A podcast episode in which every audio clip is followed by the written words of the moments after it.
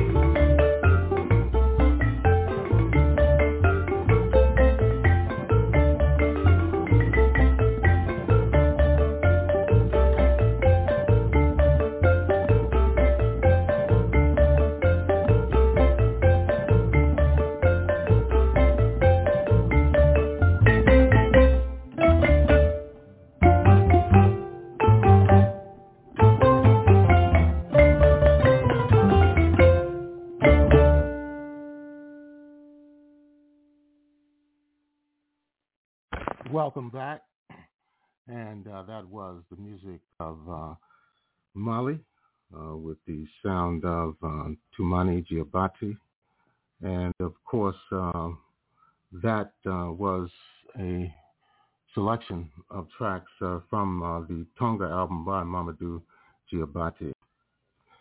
And you're listening to the Pan-African Journal, a worldwide radio broadcast, a special edition of our program that, of course, is broadcast uh, here on the Pan-African Radio Network uh, on a weekly basis.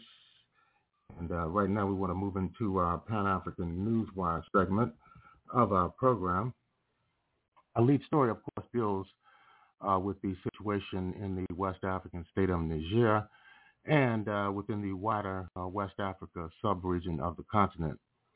Now, the ECOWAS chair of uh, the organization, who is the president of Nigeria, uh, did set a deadline for Sunday, today, for Niger's coup leaders to cede power or face military intervention. But the Senate leader urged President Tinubu to continue diplomatic efforts as the ultimatum neared. Nigeria's Senate advised President Bola Tinubu on Saturday uh, to first look into other options than the use of force in Niger as a deadline by West African bloc under Abuja's leadership uh, for the coup leaders to reverse their actions was set to expire earlier today.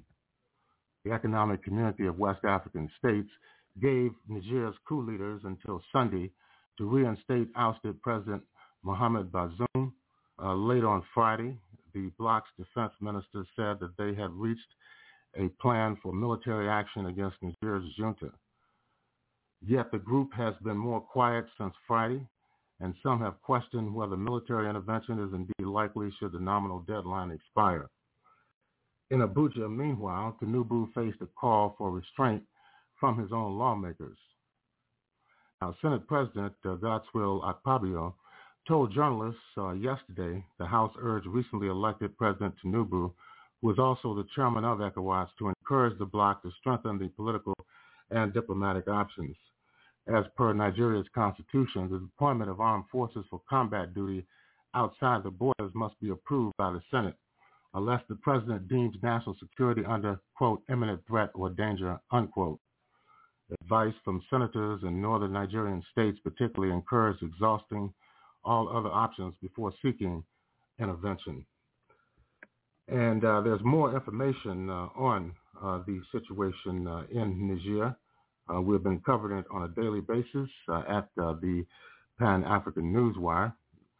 Thousands of supporters of a military seizure of power in Niger have gathered at a stadium as a deadline set by the Economic Community of West African States to return deposed President Mohamed Bazoum to power is set to expire a delegation of members of the now ruling National Council for the Safeguard of the Homeland, the CNSP, arrived at the 30,000-seat stadium in the capital, Niamey, on Sunday to cheer from supporters, uh, many of whom carried Russian flags and portraits of the military leaders. The stadium, named after Seyni Kountché, who led Niger's first coup d'etat in 1974, was almost full and the atmosphere was festive. You know, Mohamed Toumba, one of the CNSP leaders, denounced in a speech those lurking in the shadows who were plotting subversion against the forward march of Niger. We are aware of their Machiavellian plan, said Toumba.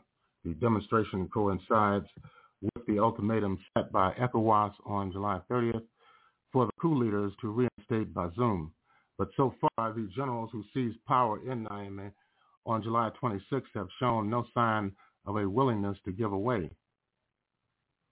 ECOWAS uh, military chiefs agreed to a plan Friday for a possible military intervention to respond to the crisis, with the armies of countries including Senegal and Ivory Coast saying they were ready to participate. Neighboring Nigeria's Senate pushed back against the plan and urged the country's president, the ECOWAS bloc current chair, to explore options other than the use of force. Algeria and Chad, non-ECOWAS neighbors with strong militaries in the region, have said they oppose military action and will not intervene. Meanwhile, neighboring Mali and Burkina Faso, both run by the military, say an invasion of Niger by ECOWAS troops would be a declaration of war against them too. And um, it is quite a tense situation uh, right now uh, in uh, Niger. Niger's military government has just uh, had just hours to restore ousted President Mohamed Bazoum to power or face the possibility of military action from the regional bloc ECOWAS. Now, a week ago, the West African leaders gave the coup leaders a week to comply with his demands, or it will, quote, take all measures which may include the use of force, unquote. But in Niger's neighbor, Nigeria, where the bulk of the troops are likely to come from, voices against the involvement of the military are growing louder. The two countries also have close ethnic and historical connections. Yesterday, Nigeria's Senate urged the government to look at, quote, political and diplomatic options, unquote. And in the northern uh, Nigerian city of Sokoto, bordering Niger, uh, which is home to the Army's 8th Division, the anxiety is increasing. Uh, it sits on a major junction on the road leading to Niger and is likely to be a mustering point for troops before any military action. The serenity of Sokoto's residential neighborhoods belies the heightened tension in the city and the wider northwestern state. One aspect feeding this is that, according to locals, one in every five residents in Sokoto is from Niger or has connections with the country. And um, you're listening to uh, the Pan-African Newswire segment uh, of uh, the Pan-African Journal. I am your host, uh, Abayomi Azikiwe. In other news, uh, in the Democratic Republic, People's Republic of Korea, Kim Jong-un, the Secretary General of the Workers' Party of Korea and President of the State Affairs of the Democratic People's Republic of Korea, gave field guidance at major munition factories, including the factory producing the shells of large caliber multiple launch rocket systems from August 3rd to the 5th to learn about the implementation of the core goal of the party's policy on munitions industry. He was accompanied uh, by Jo Young Won, Kim Jae Ryong, Jo Chung Ryong, Kim Yo Jong, and Park Jong Chon. The respected comrade Kim Jong Un was greeted by Kim Jong Sik, Hong Young Shil, and Kim Young Hak deputy directors of the Department of the Munitions Industry of the party's Central Committee at the relevant factories together with senior officials of the factories. Inspecting the factory producing the shells of super-large multiple launch rocket systems, Kim Jong-un learned in detail about the recent modernization of technology and production lines achieved by the factory and its current production. He highly praised the factory for having made great successes in the work to achieve the long-term goal of updating production lines assigned at the fifth plenary meeting of the Eighth Party Central Committee, and to build the capacity for producing a series of the shells of large caliber multiple launch rocket systems he advanced during his field guidance at the factory uh, on November 9th last year. And uh, finally, uh, in the West African state of Ghana, uh, there has been a piece written uh, in uh, one of the major news agencies, which says the decision of President Akufo-Addo Bawumia-led uh, government uh, to introduce Founders Day is yet an attempt by the leaders of those who belong to the Danquah Busia tradition to distort Ghana's history and promote hegemony in our body politic. That was written uh, by El Haji El Hassan Mbalba, who is the chairman of the National Democratic Congress UK Ireland chapter.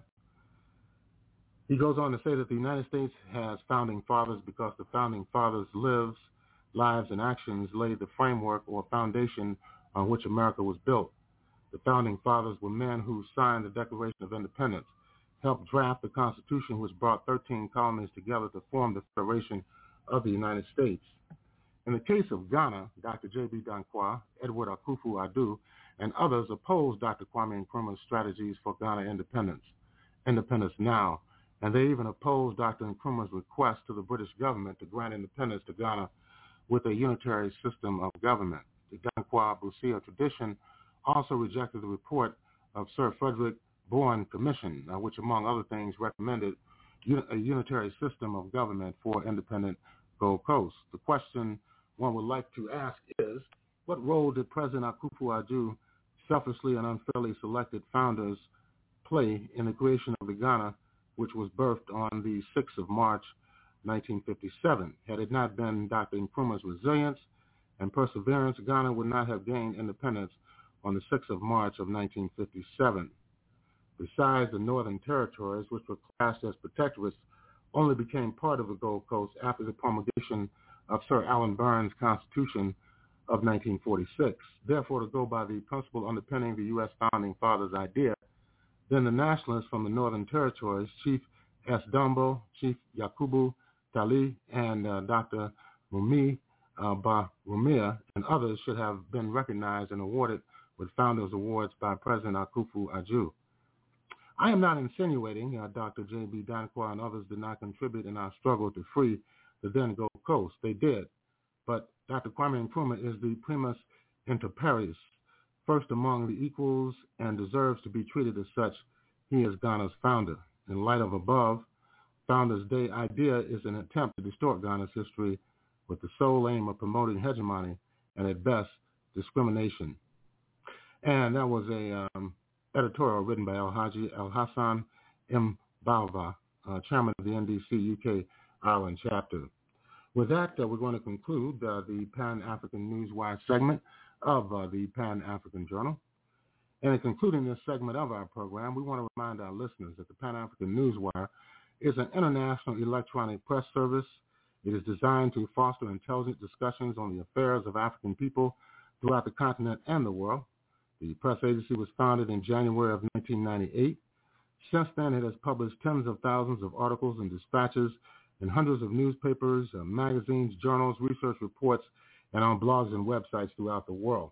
The Pan-African Newswire represents the only daily international news source on Pan-African and global affairs.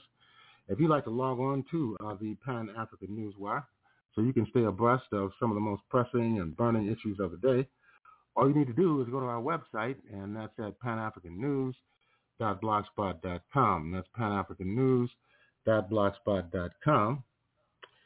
And uh, if you'd like to uh, have access to today's uh, Pan-African Journal, uh, this special uh, worldwide uh, radio broadcast, all you need to do is go to the Pan-African Radio Network, and that's at blogtalkradio.com forward slash Pan African Journal. That's blogtalkradio.com forward slash Pan African Journal.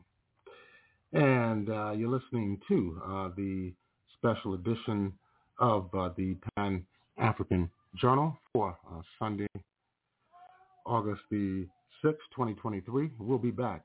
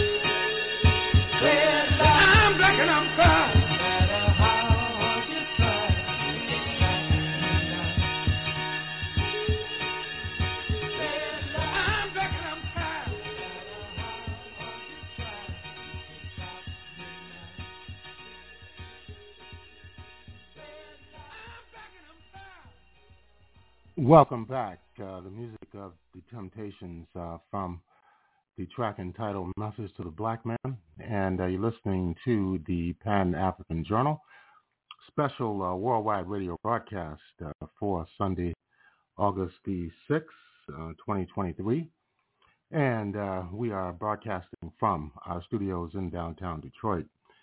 And of course, Niger has become a focus of the international community the uh, overthrowing of the government uh, approximately 10 or 11 days ago uh, by a military junta uh, that has called itself the Council uh, for uh, the Defense of the Homeland, the CNSP, and they have threatened to embark upon another course in terms of national development as well as international relations. And we're going to listen to some of the voices that are opposing uh, ECOWAS, uh, which is being egged on uh, by the United States and France and NATO uh, to intervene militarily in Niger to protect uh, the uranium uh, deposits, the gold, and also the military installations that have been uh, constructed there uh, by the United States, France, as well as other NATO countries. Let's listen in. President Bola Ahmed Tinubu's letter to the Senate on Friday asking for legislative approval to initiate military action against Niger Republic over the coup d'etat in that particular country threatened to raise the stakes in an already dangerous game. For the apparent de-escalation of the situation following that statement by ECOWAS chiefs of staff and the move to embrace dialogue may have provided a wider avenue for reconciliation. We have in the studio Achike Chude, who is an African affairs analyst, and he joins us here in the studio. I want to say thank you very much for joining us. Thank you for having me. And the clock is ticking. The deadline is almost over. We, it seems like a game of chess.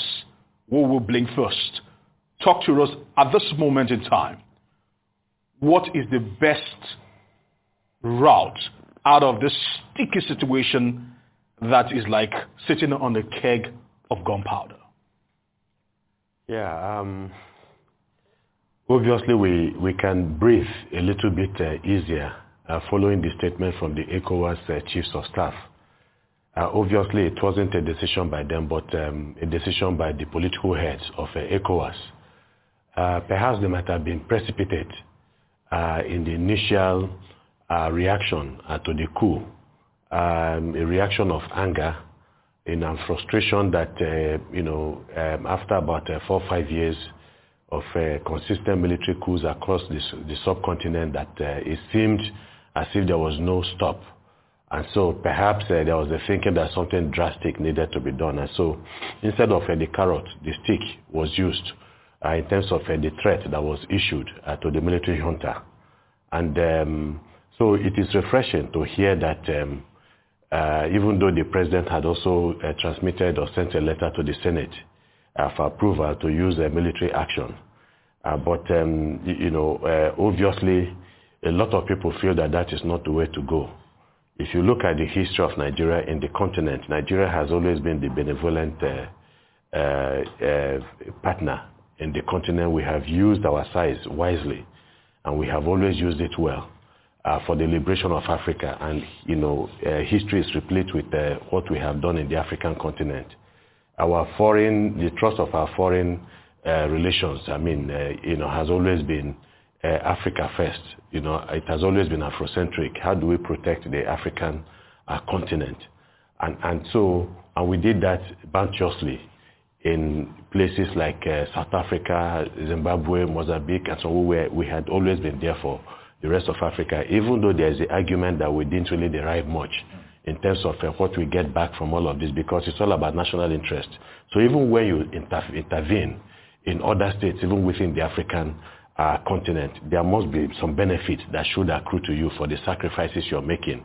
We have not gotten much, but beyond that is the fact that uh, it's, it's unheard of really. It's not in our nature and character to launch wars you know, against uh, other countries. Yes, we would understand the background to this, the military coup, and the fear that if care is not taken, it could spread even to a country like Nigeria and other countries that have not experienced it. We have had, we had uh, how many years of, um, you know, military interruption in our democratization process. And so we know it's not the best uh, option. But when you get to that level of you want to move towards a war, it causes a lot of panic. The consequences are grave and they are severe. You know, and then we don't want to have another Ukraine on our doorstep just beside. We don't want to have another uh, Zelensky, uh, who it would appear uh, has little say over the engagement of his country, uh, even with Russia. Uh, I mean, the strings from what we, are, we, we have seen seem to be pulled from other sources. And so you now have a situation where about a quarter of the population of Ukraine has left that country and have vowed never to come down, to come back. You have 6 million, you know, refugees displaced. You have 8 million, that's outside of Ukraine, 8 million internally displaced. So all of these things are grave consequences. And, you know, when you get into even the nitty-gritty of this discussion, you realize that uh, no country will come out unscathed. Nigeria will be bruised badly.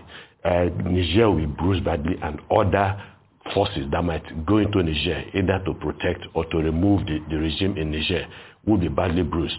You know, and so it's something that uh, I think diplomacy, uh, more diplomacy ought to to to you know uh, to be used right now for now. I, the military option is actually, and of course you also need to have this broad-based support from your citizens for war, because if you look at you know what happened the the Korean War, for instance, and all the other wars America fought, eventually uh, America uh, was essentially defeated, for instance, in the Korean War, because the tide of public opinion had turned straight, you know, uh, massively against the American, you know, military establishment, against the American government. And so even the military themselves, seeing the criticisms of their actions or heroic actions in Korea, became despondent that even their own people are not supporting them. So you need that kind of support. And I am very sure at this particular point in time that the Nigeria, I'm talking about my country right now, that the president and the government do not have that kind of support that is needed to take a country to war. All right, Sir Achike. Now, if ECOWAS fails to act like it is doing now, so what's the implication, a wide implication for the bloc uh, on military coups occasioned by Russian influence and the continent as a whole? We are seeing a denunciation of the uh, earlier ties of uh, to France, uh, francophone, uh, yeah. you know, to, to, to, that extent, and of course an embrace of uh, Russian uh, influence, as it were, the Wagner Group and all that. Of course, we know the um, manipulative tendencies of uh, that uh, action, as it were, uh, taking into consideration the milking of the natural resources of that to fund the mercenary activities, as it were. So on a wider context, you know, if ECOWAS didn't do what it was supposed to do, of course, the charter of which all of them were signatories to, when it comes to military coups, you know, uh, you know, forbids all of this uh, happening and then we're tilting towards that, as it were. Yeah, but again, um, this is a long story. Mm-hmm. I mean, um, uh, yeah, you're talking about the Russians now, the Wagner groups mm-hmm. group. You're talking about Chinese growing influence in uh, in in Africa. You're also talking about uh, the age-old influence, neo-colonial influence, mm-hmm. and imperialist influence of the capitalist West in Africa, and the continent. And then you look at the continent as the continent is today what the richest continent in the world without any doubt, but the poorest, you know. Uh, and then why is that so? So it would mean that our interactions in the past, all of these years with the West, has not really availed, availed the continent of much needed succor that comes from the strength you have from your resources, both human and natural, you know, resources. So the implication is that that experiment has not worked in so many ways. You know, the continent is heavily indebted uh, in most cases to the West. Now we're going east, we are borrowing, and we're also indebted. Of course, that does not exonerate African political leadership from misgovernance of the rich resources of uh, the continent. So they are as much as to blame for what, I mean, as others, for what, more than others, for what is happening. Because there is this generally accepted uh, uh, position that Africa can never be saved unless Africa saves itself. Know, so we find ourselves in that dilemma. Yes, if you remove the French forces because they have not thrived under French, you know, uh, uh, neo-colonial structures.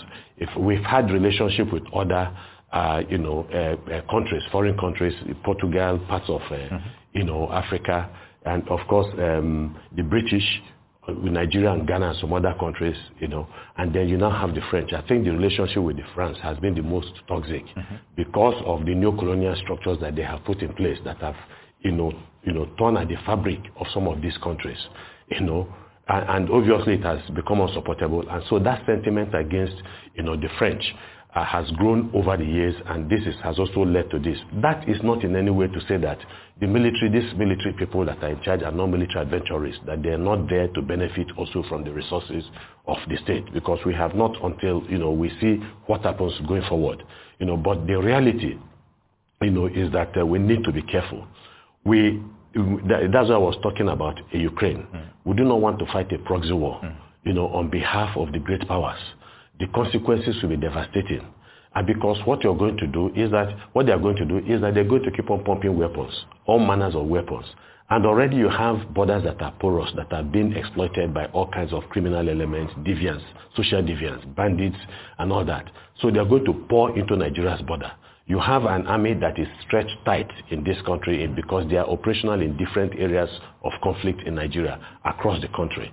You want to burden this army again with this uh, kind of situation. And don't forget that about 75% or 80% of our troops and our resources will be used. Forget the fact that, um, yes, there are other countries within ECOWAS. The expectation is that Nigeria is going to lead, and Nigeria will do, you know, virtually everything when it comes to dislodging this. And we do not have the resources, neither do we, you know, in, either in terms of men, in terms of material. So we need to do whatever. So as for the Wagner group, there's always that possibility, you know, that you are going to, you're, you're replacing, you know, one devil with another devil. Mm. So we need to be very, very careful about all of this. Mm. Just quickly, let me just throw this one in. Now, yeah. First of all, people seem to say that this is almost a pseudo-conflict playing out between America here in Nigeria, no. so to speak, and Russia yeah. in Niger. Yeah. Talk to me about this and how can ECOWAS use this opportunity to capture its old glory and its influence on the continent of Africa? Yeah, I, I, think I think the blight of Africa has always been the disposition of African political leaders. Um, it is not as if we have not had bright, bright spots. You're talking about the history of Africa. We had a Kwame Nkrumah at a time. We had a Thomas Sankara at a time and all that. But these are people that were active during the Cold War when the, the battle between the, the, the, the, uh, the NATO allied countries and the USSR allied countries was intense. And, and so whenever you tilted, you wanted to move to one direction, you became the enemy of the others. Mm. And so foreign intelligence agencies have been involved in the assassination of African political leaders whose ideological fixation and commitment to the African continent was, was, was you know, uh, in contradiction to their strategic national security interest. So it's all about, you know, of course, geopolitics. Once they have defined what constitutes their national security interest, every other thing that stands in the way, they get it out, including the assassination of foreign, you know, political leaders. And that has been there. And, and that was why, you know, um, uh, Gerald Ford, um, Ronald Reagan, mm-hmm. And um, I think um, Jimmy Carter, you, you know, at a time had to issue executive orders to stop American foreign, you know, agents like the CIA from assassinating foreign, uh, you know, political leaders. That has, that has always been how important this has been. So the issue, and there is this saying, and that obviously it, it is true, that once Africa is allowed to develop, then some of the economic advantages that the rest of the world has will cease. So the issue, you know, and the typical example is Congo Democratic Republic. For the past, from the moment of independence, you know, when they realized the direction that uh, uh Patrice Lumumba was going, uh, Mobutu Sese Seko was used as a prop, you know, to get him out of the way. And then we have seen what has happened in the Democratic Republic of Congo. The richest country, one of the richest countries in the world, has never known peace for one day. You go into, you know, uh, the DRC, for instance, in the forest of the DRC, there are airstrips where foreign planes just come in, take mm. away after creating crisis in that region mm. with the various militias. So these are some of the, and, and, and so what do we do, I mean, in Africa? I think we need to take an, the advantage of the fact that everybody wants to have a piece of pie in Africa. And so you have to look for a way to be able to play one against the other. Africa obviously is the beautiful bride. You know, uh, um, uh, about 55% of arable land in the world is Africa. Yeah. Then, you know, uh, cobalt, coltan, and all the other major mineral resources in the world are from Africa. You know, so the African leadership, and I think it has to do a lot with the leadership, the uh, you know ability of uh, the African leadership, leaders to understand the dynamics that are playing out in the continent mm. and what they need to do, you know, to be able to confront this. It will take a lot of bravery and courage, you know, but it is something that can be done if Africa can get together. So we don't need, and perhaps we need to use this issue of uh, the coup uh, in Niger to look for a way for African for West African countries, maybe using the diplomatic you know, angle to look for a way of um, not just resolving it, but asking themselves, how do we move forward? We need the only antidote to coup, you know, it's not invasion of another country. It is good governance. It's as simple as that. Take away the basis of, of, of the reasons that the military coupists, these military adventurers are using you know, as a basis to stage a coup. And it becomes practically impossible for them to be able to do this. You know, so when you talk about ECOWAS and the rest, there's an African, you know, a president within uh, ECOWAS that has been in power for 18 years. The father was in power in his country for about 36 years. Today, he's one of those promoting democracy. So it is the hypocrisy that people are talking about, but that is not to say that we have to allow, you know, uh, this coup. Oh, all right, uh, Achike. Now, do you think North African countries, especially Libya and uh, Algeria, will be sympathetic to Nigeria's military takeover? And of course, uh, they have their own internal strife, as it were. Libya has uh, Khalifa Haftar and his uh, cohorts uh, doing their, their thing, and warlords, and of course, uh, Algeria too has uh, its own internal uh, issues, as it were. So being, you know, military yeah. and that, you know. No, no, it's, it's good you're asking this question because yeah. that would naturally bring you to Sudan mm-hmm. that's having all manners of crisis. Indeed. You have countries from the, in the Middle East that have taken sides. You have the United States also that has sides. You have Turkey that has taken sides, you know, and, and all that all over the place. Uh, so depending again on what it, they what they have defined as their interest, you know, and so we need to have a way to be able to combat you know, some of these issues, obviously. And I think Nigeria, we're told that uh, ECOWAS has also sent delegations to, mm. to Libya, just like you talked mm. about, then Algeria. Because obviously Algeria has made statements in support of, uh, of uh, Niger that they might get involved. If you look at the history of Algeria, you would also understand this is their anti-imperialist stand. You will understand where they are coming from, why they made that statement. So we need to be able to nip all of these things in the bud. Right. Yeah. Okay. We just want to say thank you very much it's unfortunate we're out of time, although you didn't answer my oh, question. okay. but we'll leave that for another time. All right, thank you. Welcome back. And that was a discussion uh, uh, taking place uh, over Nigerian television in regard uh, to uh, the dangers associated uh, with an ECOWAS Uh, intervention that was backed uh, by the Pentagon, the French Armed Forces, and the North Atlantic Treaty Organization into uh, the neighboring country of Niger. Let's listen to another dialogue. The last one week was all about an em- attempt, rather, by ECOWAS to lay down the law for coup leaders in Niger's republic. Tensions ratcheted up when the coupists called the bluff of the sub-regional body under the chairmanship of Nigeria's President Bola Tinubu, thereby setting the stage for all manners of permutations including how a possible conflagration could impact the relative peace and tranquility over the west coast of Africa. The Nigerian Senate's uh, rejection of President Tinubu's request for military intervention, however, a window for de-escalation may have opened the door to finding a solution to the impasse. Uh, joining us now to talk about how this window of peace can be optimally utilized by Nigeria is Shitu Mohammed, a good uh, governance advocate. Good to have you on Newsday. Thank you. Good morning, uh, Aaron and Nee. Thank you for being there. All right. Um, since we have uh, this window of opportunity, uh, you know, to de-escalate, as it were, um, uh, through negotiations, and of course, dialogue is still on the table. But when you take a look in practical sense, do you think the Nigeria economy can sustain a prolonged uh, military conflict with Niger, uh, you know, regarding uh, the junta's uh, incursion into politics there? Uh, for us, we believe that, first of all, we condemn the coup. We, we condemn undemocratic taking over of government in any ramification. But we can also now look at the circumstances because the Nigerians are saying we want to liberate ourselves. We want to take ourselves from the shackle with which the French uh, have put in us. Then we look at it.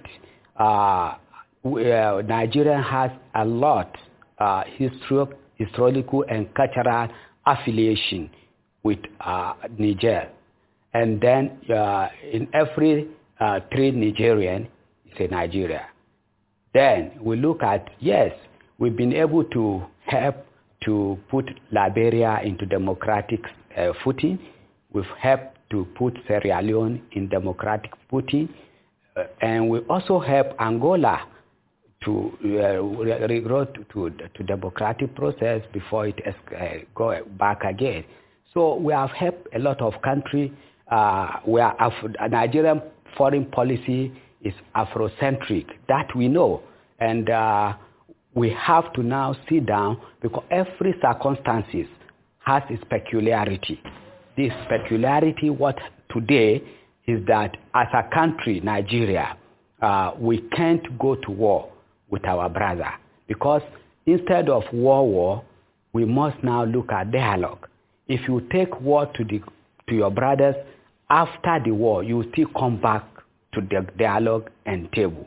Therefore, uh, our advice is to say, instead of us going to war, we should now find means with which ECOWAS will railroad Nigerian into democratic footing that is in conformity with their culture and belief, not in the Western or in our own way. And it is time that Nigerians become that father of Africa who play roles. And if you look at Nigerians, they are there for us day, night, during our need, during the civil war, and out of our own neighbors. They are one of the most friendly neighbor Nigeria ever have. All, most of them are hostile to this country. And for us to now take war to the people that believe in us, I think uh, uh, it's time for us to say no. And then it's time for us to now deliberate themselves. They've turned coup plotting. Instead of calling it a coup, they've now turned it to say they are libera- it's a liberation movement. And you can see the people that strong out to say it's liberation. Therefore, as father of democratic uh, process in, in, in Africa, in West Africa, 22 down ladder of our democratic practice, it is time now we look at putting them on the uh, democratic footing, giving them the type of democracy they need, re-roll them, and then bring, use our big uh, brothers' uh, heart to now bring them to table, discuss with them. In three, four, five, six months, we should be able to roll, roll them back to democratic setting. I think that will help us. And uh, I want to say uh, we are not condemning what uh, the, the, the, what ECOWAS uh, to uh, the step they took. Yes, they have to react that way, but when you react, you come back to look at, okay, why do I re- react this way? What are the consequences of going into war? This fund, if we go into this war, the fund we are going to spend, we have our own internal uh, problem. What is our problem? Why Nigerians 60% are impoverished? In Nigeria, we have the same uh, history. And what we should do with that money that we take to war is to now bring it back to this country, develop our agricultural sector, put processing, because when you go to this war, you are going to kill and then maim, uh, destroy a lot of things that we have in common with Nigerians.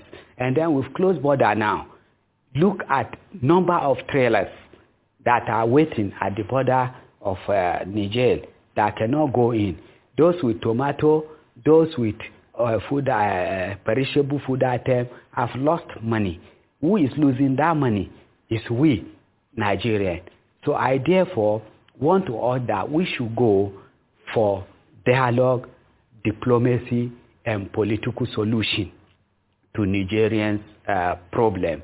Uh, although it's condemnable, but this is the way we should go. And I, I looked at as Nigerians should start uh, uh, uh, putting our money into agriculture so that we can even feed Nigerians.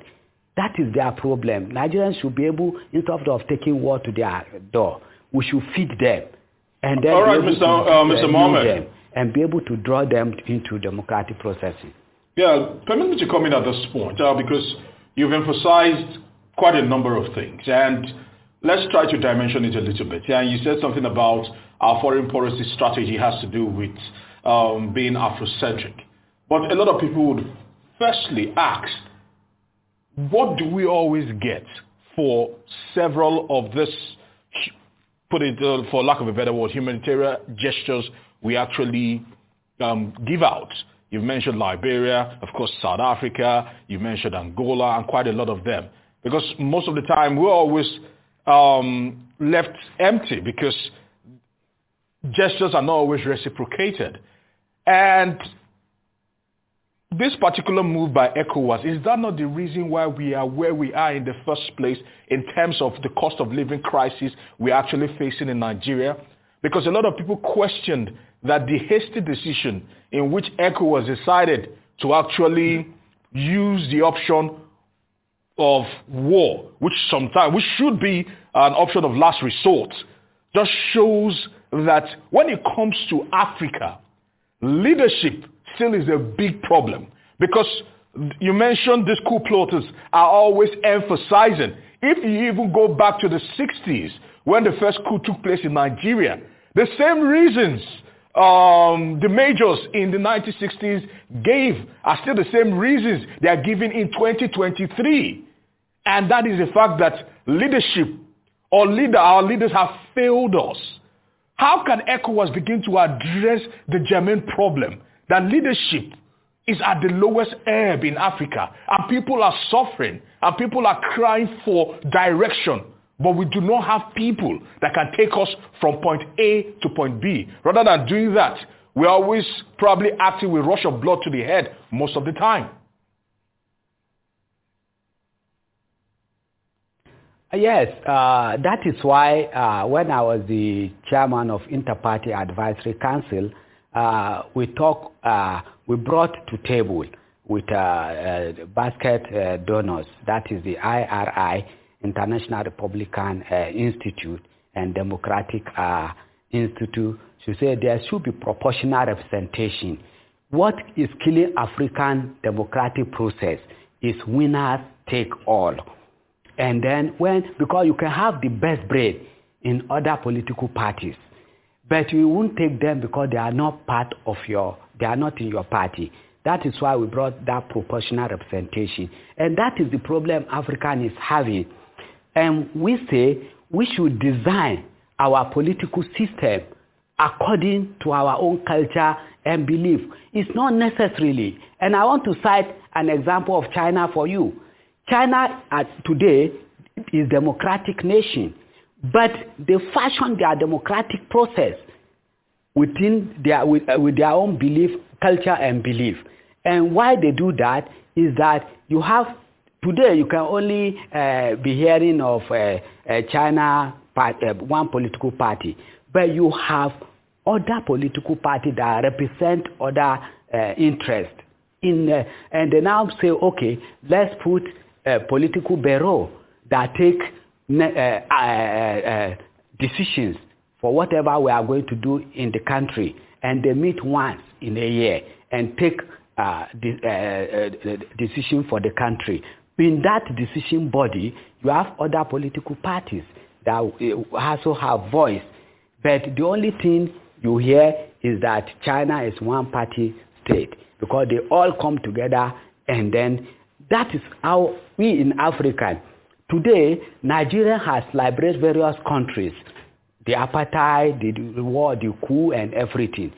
And why we are not gaining is because we've not institutionalized it.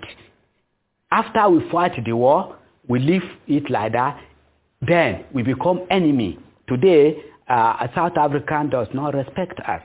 Uh, the Liberian you are talking, the Sierra Leoneans are looking at us as hawks because we have not institutionalized our, those uh, gestures that we have given to other countries.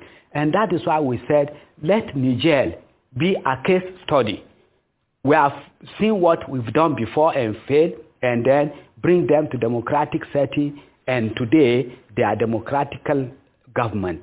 Now, Niger are saying, we don't want to be with uh, our colonialism. It is liberation and other.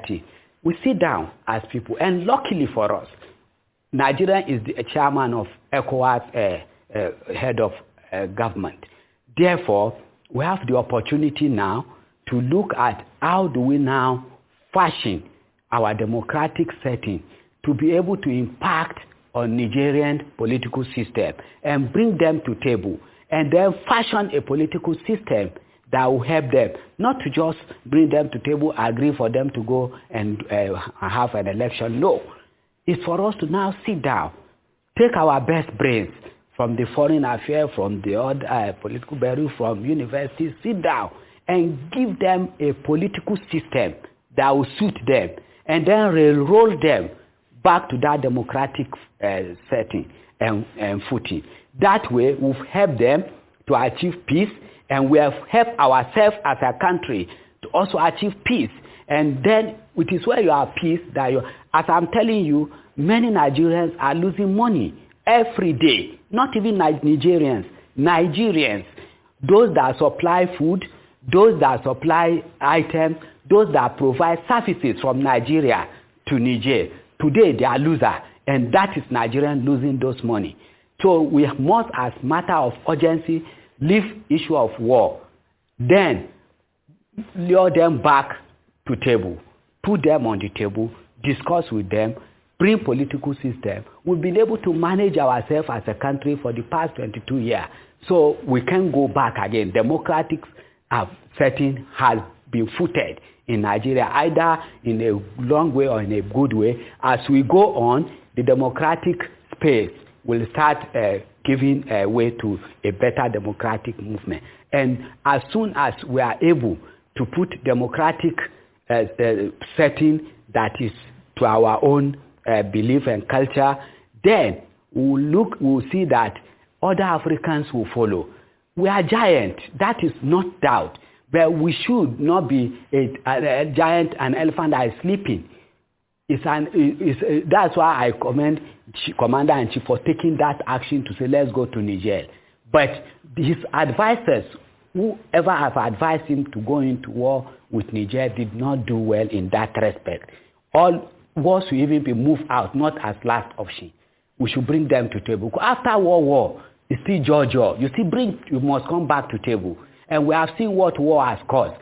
And Nigerian, if we are not careful, they are drawing us to the war. If I may interject here, uh, they, I, I, beg your pardon. If I may interject here, um, uh, military incursion in, in, into politics is, is widely regarded as an aberration. Uh, it shouldn't even happen in the first place. Uh, so whatever reasons they may have given for coming in, uh, we have to look at how tenable is that. Because over time, history has also proven to us that um, when a military uh, junta comes in, it's not necessarily uh, a panacea to good governance. And uh, some of them even transform into civilian clothing. You know, they go back to, uh, uh, you know, they, they've tasted part and they want to prolong their stay there. So my question is, um, how effective will sanctions be in this regard? And do you see a prolonged stay of this military junta? And they've been, you know, they've uh, eradicated the constitution and they're not even setting a timeline uh, for a transitional period for them to leave the stage. So briefly, if you can do that uh, in uh, about a minute or two, please. Uh, that is why I'm advocating that sh- Nigeria should, as matter of urgent, as chairman of ECOWAS, mobilize other head of state, bring them back to table. You can now give them three, two, four to six months to organize election. But in doing that, we should not be, we have seen what we've done in other countries that didn't. Now, we now, before giving them that mandate, we must be able to have the, the, the, how they will run that political system, which will be in conformity with their culture and belief, and be able to now railroad them back into democratic setting, and then give them timeline for them to conduct that election, and then we, we, we are back to peace. Then Nigerians have to now take a lead. We have now known that this the, uh, catastrophe that want to happen to Africa, we are now trying to now uh, uh, uh solve that problem. We take, uh, we make to block other uh, countries from taking themselves into military or into military incursion in their countries. So, but do we, we must put up a blueprint of how their democratic setting should be. We, we should not just call them to table and ask them to go and, uh, no, we should design how their democratic setting will be. and be able to railroad it. That money we are going to war with, we now use that money to railroad them to democratic uh, footing. And as they move on, we also monitor how their uh, election, monitor all how they are democratic, because they believe in us. Nigerians believe in Nigerians, uh, and they work, they have been with us, and they will still be with us. This is the, my advice to the Commander-in-Chief of Nigeria and Chairman of ECOWAS. And I want to say many thanks to you, Shitu Mohammed, for your time here on Newsday.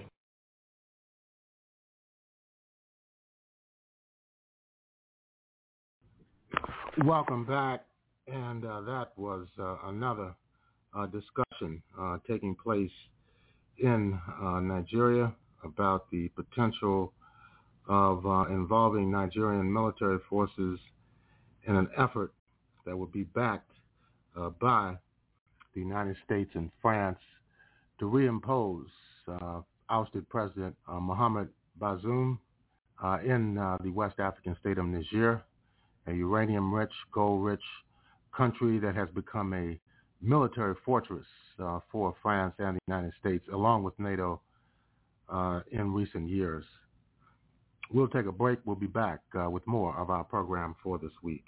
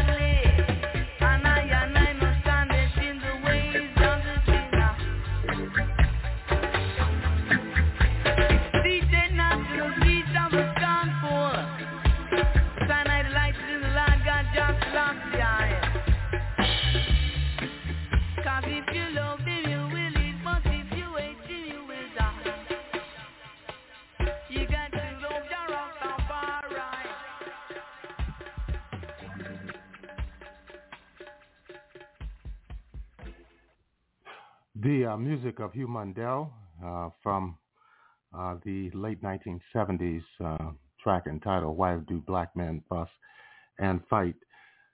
And you're listening to uh, the Pan-African Journal special worldwide uh, radio broadcast. Today is Sunday, August the 6th, 2023, and we are broadcasting from our studios in downtown Detroit. And uh, August is uh, labeled Black August uh, to commemorate the struggle, the centuries-long struggle against enslavement, colonialism, neocolonialism, and imperialism. And uh, we're going to go back once again uh, to review a discussion and analysis of the Haitian Revolution and its impact uh, in the southern United States. In our previous program, we heard a rare archival interview uh, with C.L.R. James that was done in 1970, uh, talking about uh, his seminal work entitled Black Jacobins that was released initially in 1938 and has undergone uh, numerous uh, reprintings. Uh, this is a lecture by John O'Connor looking at the Haitian Revolution and its impact in Louisiana.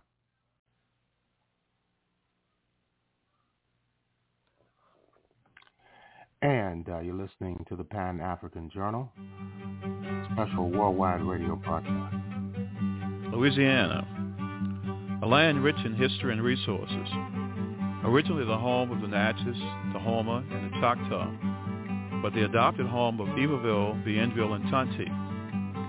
Louisiana, the focus of international struggle and intrigue for centuries.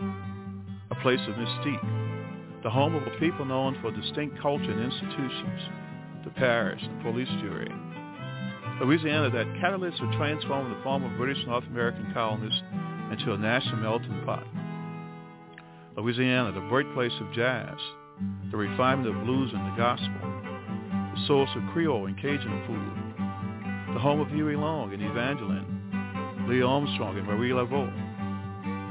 The Louisiana Purchase, arguably the world's most significant real estate transaction, will be the subject of this semester-long series, both on its immediate importance but its continuing impact today.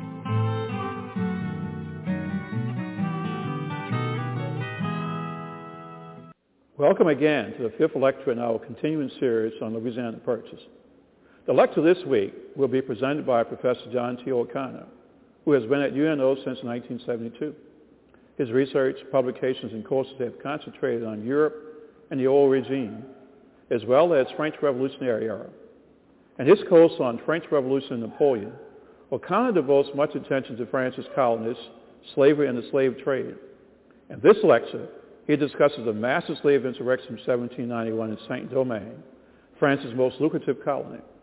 He shows how Bonaparte's failure to re-establish slavery and French control led to his unexpected decision to sell Louisiana to the United States. The subsequent establishment of a black government in independent Haiti had major consequences for the United States in general, but especially Louisiana.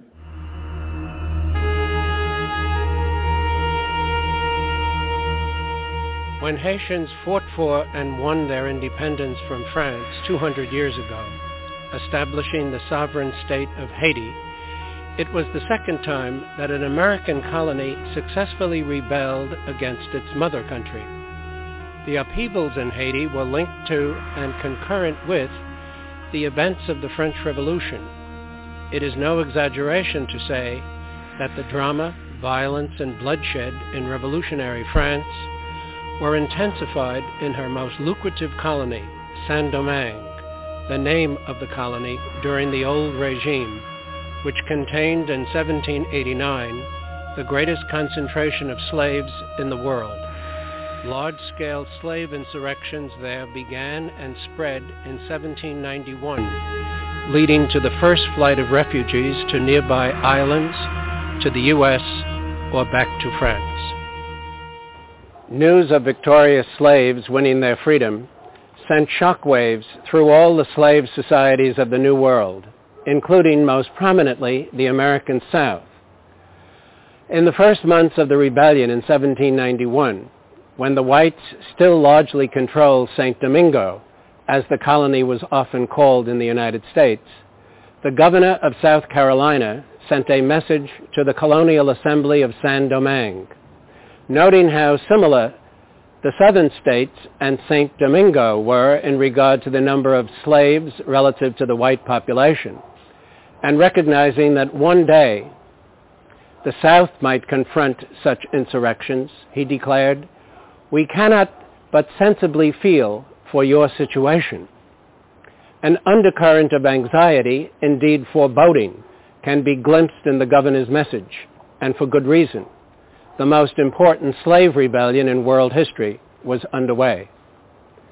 Before discussing the salient events of the revolution in Haiti and their impact on Louisiana down to the year 1815, I want to sketch a brief history of the island that Columbus named Hispaniola, the first territory exploited by Europeans in the New World. The indigenous name for the island in pre-Columbian times was Haiti, or Haiti, meaning land of mountains. In the eastern part of the island, there are mountain peaks rising to 9,000 feet, higher than any area in the United States east of the Mississippi River. From the outset, the invaders expected the local Indian population to provide gold dust as well as labor. When this labor was not given voluntarily, it was extracted by force. Indians who fled into the hills or forest were pursued and killed by dogs imported from Spain. When Columbus landed, approximately 300,000 to a half million Indians lived on the island of Hispaniola. Soon diseases such as smallpox, against which the Indians had no immunity, produced devastating epidemics. By 1510, the Indian population had fallen in some areas by as much as 80%, a sobering reduction in a single generation. To replace the dwindling labor force, uh, the Spanish began to import thousands of African slaves, a pace that quickened as more and more plantations were developed in the Americas. In a peace treaty signed in 1697, Spain ceded the sparsely populated western portion of Hispaniola to France. It comprised one-third of the island and was called Saint-Domingue. The eastern region under Spanish control was known as Santo Domingo. Economic activity in Saint-Domingue originally centered around indigo production. Heavy investment in sugar plantations, however, ushered in an astonishing series of changes in a relatively brief time span. In an area with no sugar plantation, in 1689, within only seven years of its acquisition by the French crown, there were already 120 in place. large-scale sugar plantations led to the importation of more and more slaves. From 1690 to 1720, the number of slaves rose from just over 3,000 to well over 47,000. From 80,000 in 1730, the slave population reached 172,000 in 1754, 206,000 in 1763, rising to 465,429, or roughly half a million, in 1789. At that time, 1789, about 30,000 whites compared to nearly 500,000 slaves lived in the colony. About 28,000 free people of color were in Saint-Domingue. Most were freedmen or descendants of freedmen. Creoles born in the colony were far more likely to be manumitted or freed than slaves born in Africa.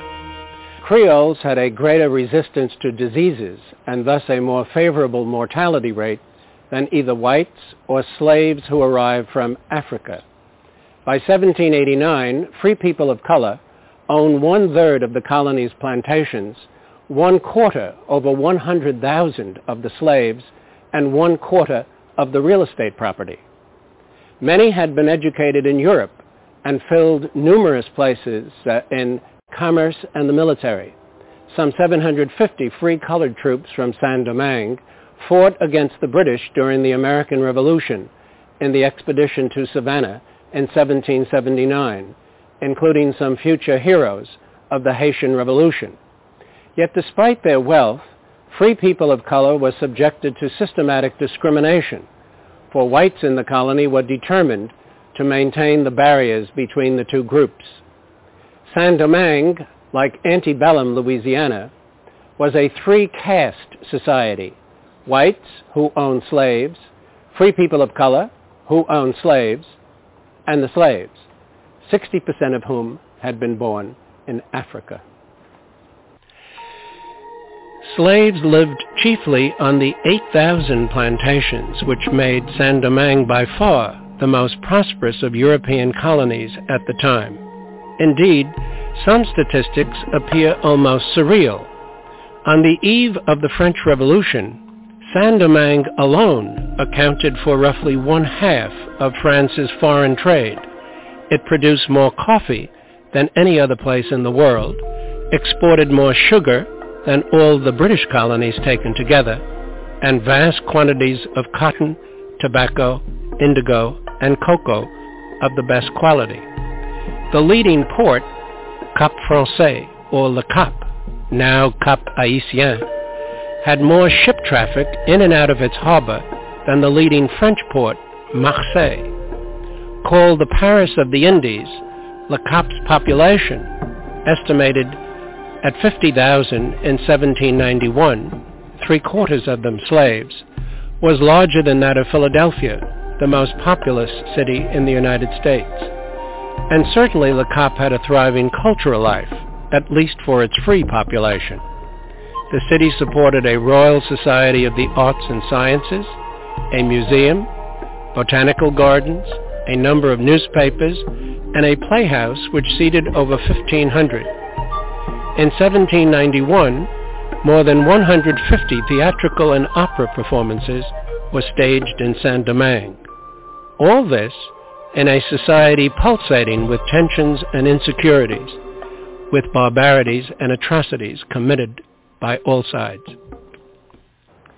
Opinion on slavery in the 18th century was beginning to change, but for thousands of years, slavery had been practiced and accepted by virtually everyone. That included the popes, among other religious leaders. Only in the middle of the 18th century in England did a concerted effort to abolish slavery and the slave trade finally emerge. Abolitionists, chiefly Quakers, and evangelical Christians argued that slavery was a moral blot on the history of the West and had to be eliminated regardless of economic cost.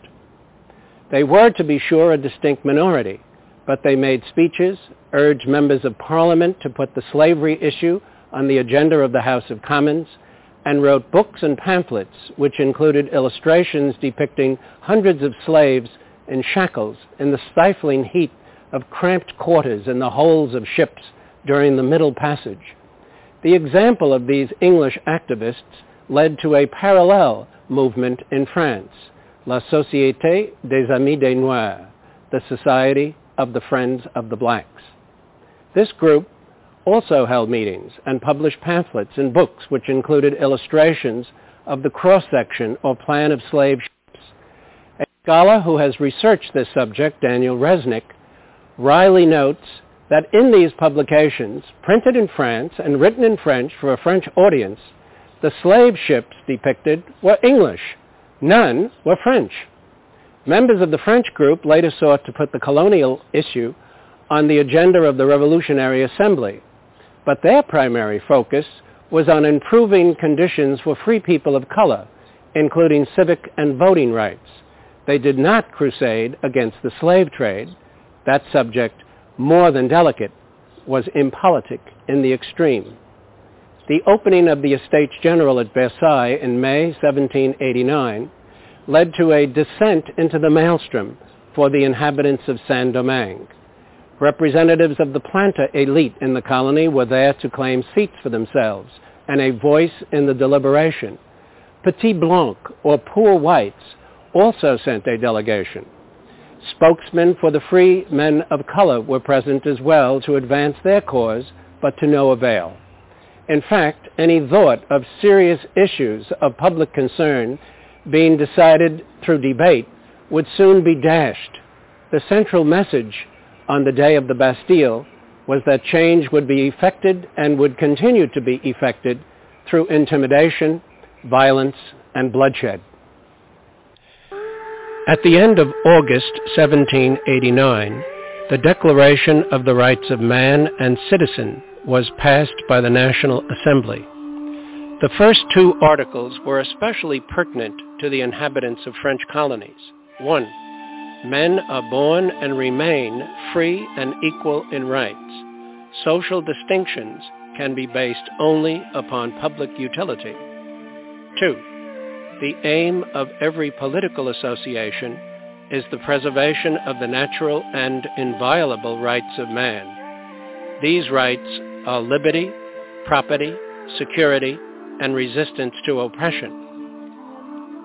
Men are born free and equal in rights. These rights include property, but slaves were considered property.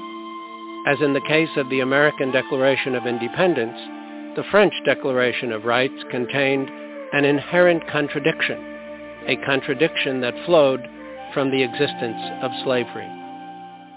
In Saint-Domingue, politicians, censors, and the establishment in general sought by every means to keep out inflammatory pamphlets from France that contained any mention of liberty or equality. But information was arriving from every point on the compass, and social ferment was inevitable. In December 1789, the National Assembly in Paris rejected the request of free people of color that the rights of man be applied to them. Vincent Ogé, organized a rebellion of free people of color in northern Saint-Domingue in October of 1790 with a force of 300 men. Soon thereafter, an expedition set out from Le Cap defeated the rebels and took Ogé prisoner. He was tortured to death on the wheel in a principal square in Le Cap. The authorities were careful not to execute him in a part of the square where whites were executed. Separation of the races had to be preserved everywhere. A play about Ogé's career and his martyrdom triggered outrage in Paris, so much so that planters living in Paris were endangered and often attacked on the streets. Ultimately, after a spirited debate, on May 15, 1791, the National Assembly granted full political rights to mulattoes born of free parents. On the following day, all colonial deputies withdrew in protest from the assembly. The shockwaves in Saint-Domingue were not long in coming, though probably only one free man of color out of 50 could qualify. the governor of Saint-Domingue claimed that he lacked the power to enforce the May 15th decree. Talk of secession was in the air among whites. Free people of color began to assemble their own army. Poor whites seethed with anger, and then far more serious problems emerged. Amidst the upheavals in revolutionary France, spin-off effects in the colonies included clashes between whites and free coloreds. Information and rumors from France and other Caribbean islands filtered down to the huge slave population in Saint-Domingue. One rumor that spread like wildfire was that the King of France had accorded three free days each week to the slaves in French colonies, but that the colonial masters had refused to implement the decree. A planned insurrection by slaves in the south of the colony in January 1791 was discovered and quashed, but slaves continued to believe in the three days of freedom accorded them, disposing them to later ally themselves with royalist factions. On the evening of August 14, 1791, a remarkable assembly took place in a forest clearing, the Bois Caiman, near Le Cap. Slaves from about 100 plantations were present, in company with numerous Maroons, slaves who had escaped from plantations and lived in the woods or mountains, sometimes in bands. Maroons risked horrible punishments, including mutilation, if caught, and played a vital role in maintaining links between disparate groups of slaves, spreading information, and acting as liaisons. Slaves in Saint-Domingue came from various parts of Africa and spoke varied languages, but they shared common religious beliefs. Earlier on the evening of August 14th, the slaves had agreed to begin an insurrection on August 22nd, setting fires to fields and houses at plantations and killing the whites. The leader of this well-planned revolt was Boukman Dutty, a Maroon who was also a voodoo priest.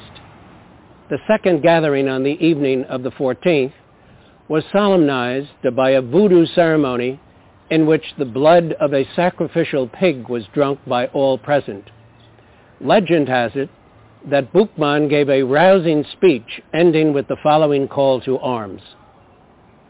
The good Lord who created the sun which gives us light from above, who rouses the sea and makes the thunder roar, listen well, all of you. This God, hidden in the clouds, watches us. He sees all that the white man does. The God of the white man calls him to commit crimes. Our God asks only good works of us. But this God who is so good orders revenge. He will direct our hands. He will aid us. Throw away the image of the God of the whites, who thirsts for our tears, and listen to the voice of liberty, which speaks in the hearts of all of us. A week later, the attacks began. Cane fields were burned to ashes, plantation buildings looted, machinery destroyed, and many owners slain. Within a month, over 200 sugar plantations were burned and some 1,200 coffee plantations destroyed.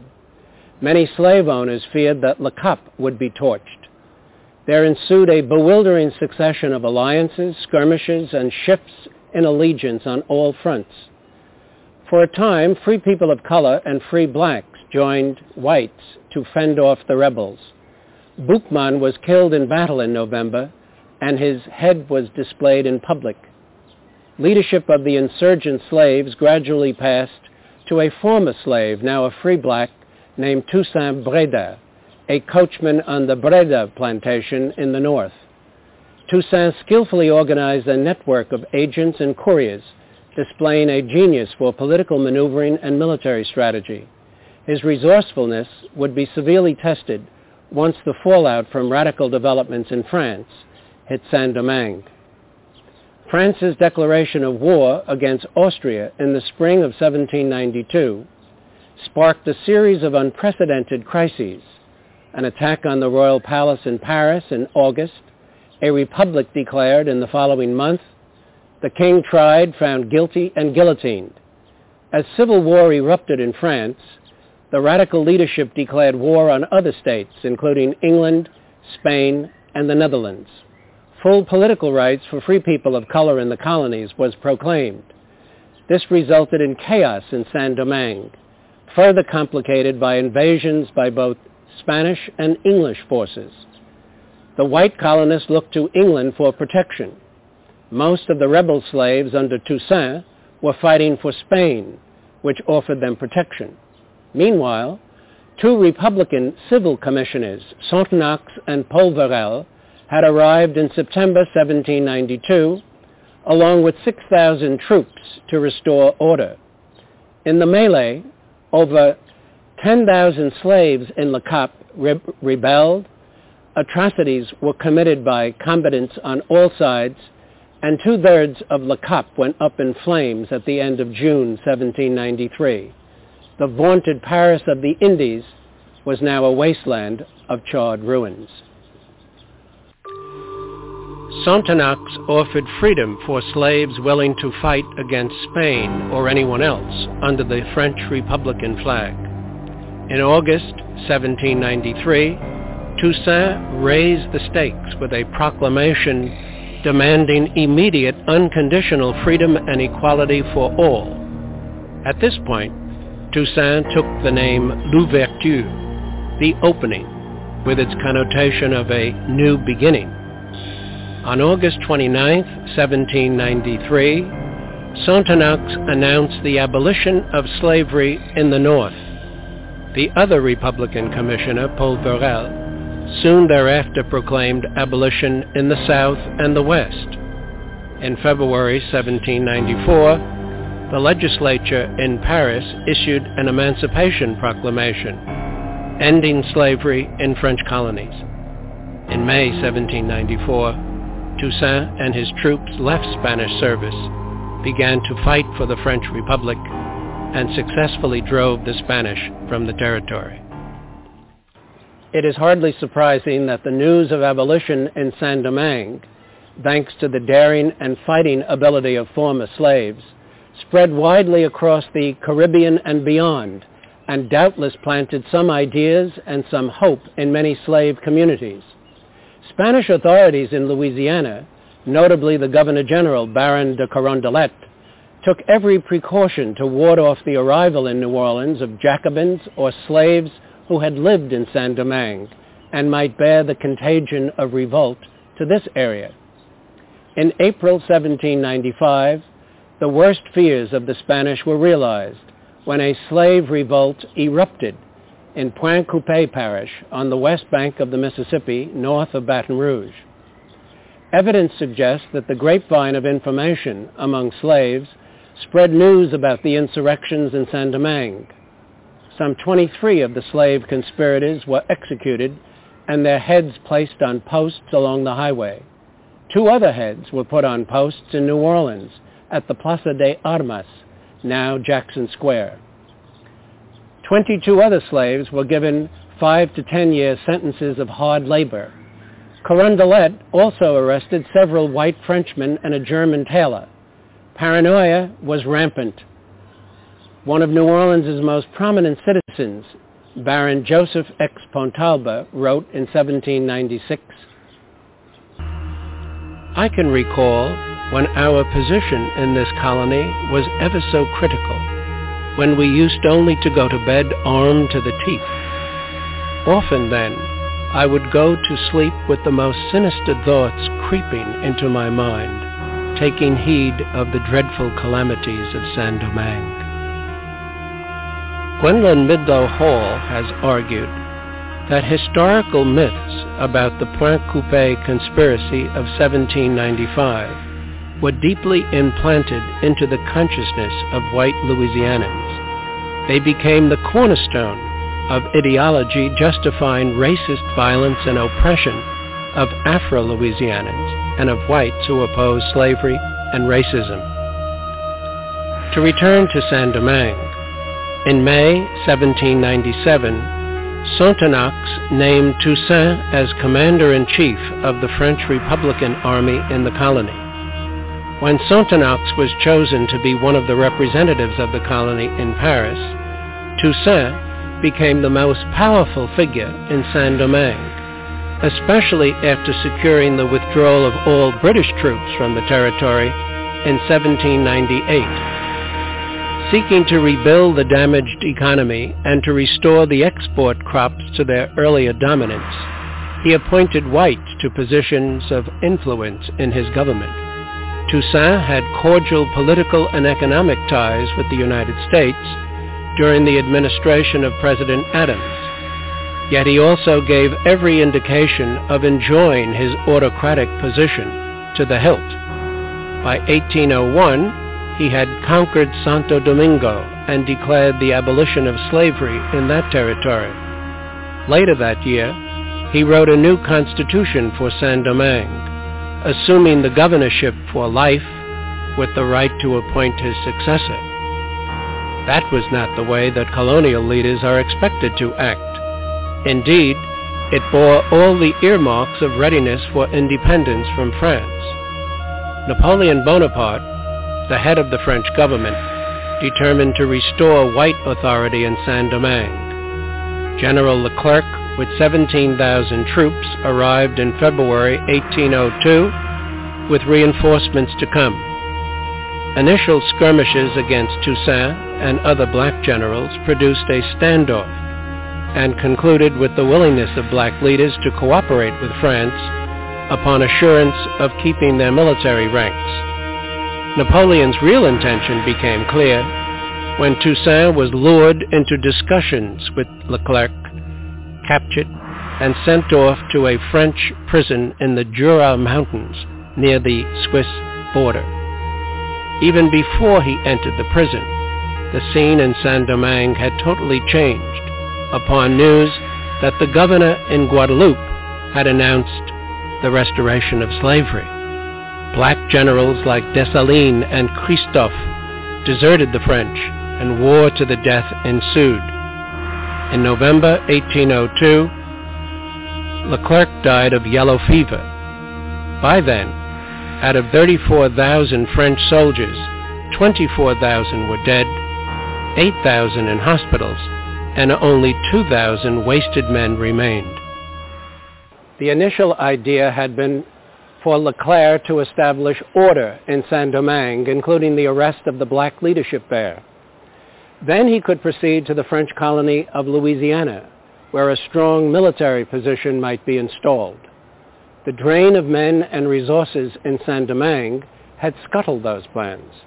Meanwhile, war between France and England had resumed, and Napoleon knew that the English had shark eyes trained on New Orleans the dominance of English sea power, the loss of a naval base at Le Cap, the absence of a strong army to defend Louisiana, all persuaded him to sell the territory to the United States rather than have it seized by England. President Jefferson was wary of a strong French military presence in the Caribbean or in Louisiana, but he also loathed the prospect of an independent black republic. After Haiti won its independence, Jefferson arranged for an embargo against the new state.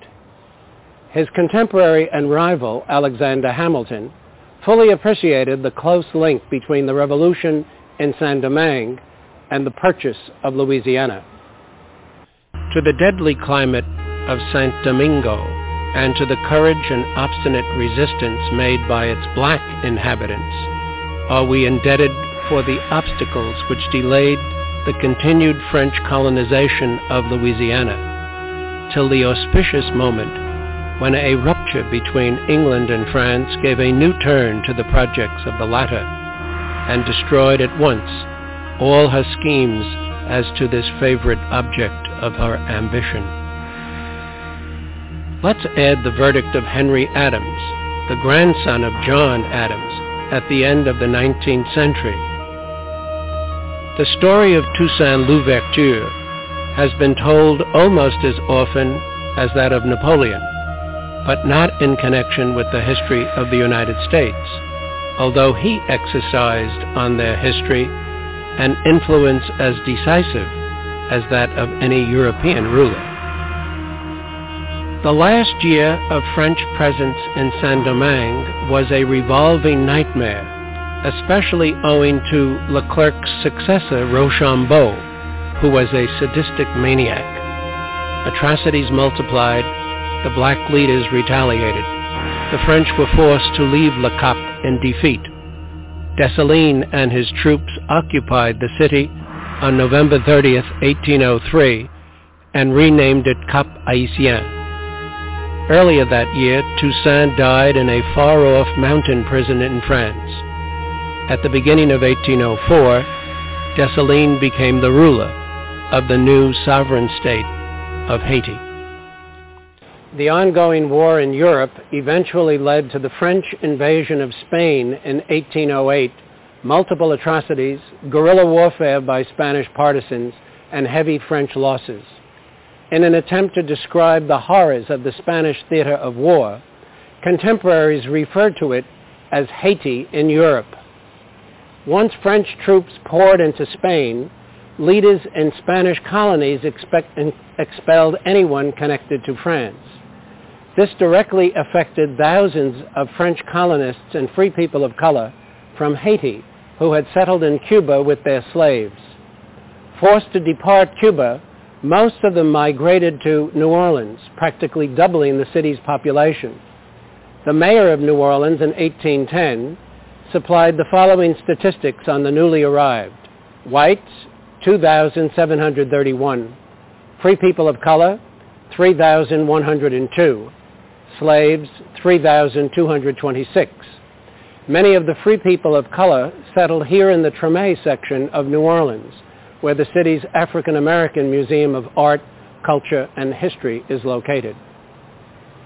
An early historian of Louisiana, Barbé Marbois, wrote in 1830 that Louisiana has been enriched by the disasters of St. Domingo, and the industry that formerly gave so much value to that island now fertilizes the valley of the Mississippi. The immigrants filled professions such as baker, silversmith, cabinet maker, hairdresser, fencing master, musician, barber, or actor. Physicians, lawyers, engineers, builders, surveyors, and publisher printers. The refugees and the children of refugees included the composer and pianist Louis Moreau Gottschalk, the chess wizard Paul Morphy, and the jurist Moreau Lislet. The refugees from Saint-Domingue by way of Cuba played a most important role on the American side in the Battle of New Orleans. What they all had in common was a detestation of the English. Expertise regarding sugar cultivation by some of these former French colonists and the experience of their slaves in the cane fields was put to use developing sugar production in Louisiana. Like Cuba and Brazil, Louisiana would profit from the virtual disappearance of sugar exports from Haiti. Of course, the export of revolutionary contagion from Haiti never left people's minds. In January 1811, an uprising of slaves began along the river road near the present-day site of Norco. The leader was Charles Deslondes, a slave born in Saint-Domingue. The slaves possessed several pistols, but most were armed with hoes, cane knives, and sticks. They marched south on the river road, burning and pillaging plantations, all the while shouting, On to New Orleans! A battle against 80 militia caused the slaves to withdraw to swampland but they were cut down by local militia and a detachment of U.S. troops in the district. 66 slaves were killed in the battle or executed on the spot. Others were captured and held for trial. The trial was held at the Destrehan Plantation House. 21 of the accused were sentenced to death and shot. The corpses were decapitated and, in accordance with the court order, the heads were placed on poles along the German coast as a terrible example to all who would disturb the public tranquility in the future. It proved to be the largest slave insurrection in U.S. history and received broad press coverage across the country. White refugees from Saint-Domingue were typically among the hardcore of pro-slavery advocates in Louisiana. The Deslondes revolt served to confirm many of their fears and predictions. In the years preceding the Civil War, the late 1850s, many free blacks in Louisiana believed that a move would be made to enslave all people of color in the state. Over 10,000 free blacks, many from New Orleans, migrated to Mexico and settled there. Thousands more went to Haiti. All the while, Haiti had remained a kind of pariah state in the eyes of much of the international community. The papacy did not recognize Haitian sovereignty until 1860, which ruled out the possibility of any Catholic teaching orders going to Haiti earlier than 1860 in any capacity. The United States refused recognition, notably because of objections by Southern congressmen in Washington who were aghast at the thought of honors being given to black ambassadors or black consuls. Haiti was finally recognized in 1862 by Abraham Lincoln's government. In closing, I'd like to cite a passage from the journal of Louis Moreau Gottschalk, the piano virtuoso and composer born in New Orleans, whose grandparents had lived in Saint-Domingue and whose father had invested in the slave trade in New Orleans. Though he had never been in Haiti, on a return trip from Cuba in June 1857, his ship passed the coast of Haiti as night began to fall. And, quoting, All the passengers went below. I remained alone. Leaning against the rigging, I contemplated the desolate country that opened out before me high mountains whose angular peaks seemed as if they wished to pierce the clouds, solitary palm trees hanging sadly over the desert shore, a horizon whose lines were lost on a stormy sky. Everything, and more especially the name of Saint-Domingue, seemed to speak to my imagination by recalling to me the bloody episodes of the insurrection. Can anyone be astonished that I could not help feeling an indescribable sentiment of melancholy while for the first time beholding this fatal land with which so many grievous recollections are associated? Our dwellings burned, our properties devastated, our fortunes annihilated. Such were the first effects of that war between two races that had in common only that implacable hatred which each nourished for the other. Can anyone, however, be astonished at the retaliation exercised by the Negroes on their old masters? What cause, moreover, more legitimate than that of this people rising in their agony in one grand effort to reconquer their unacknowledged rights and their rank in In contemplating the events of that memorable epoch, at the distance of time that today separates us from them, we see the work of regeneration purged from the stains imprinted on it by human passions. It disengages itself from the shadows that obscures it. The blood has disappeared. The stains are wiped out.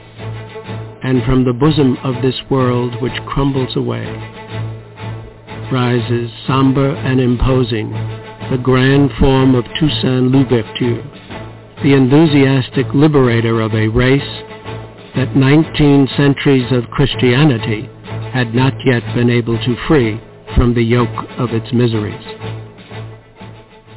Every year, the United Nations sponsors the International Day for the Remembrance of the Slave Trade and its Abolition. The date chosen for this annual day of remembrance is August 23rd, the anniversary of the rising of slaves in Saint-Domingue in 1791. What, after all, could be more appropriate?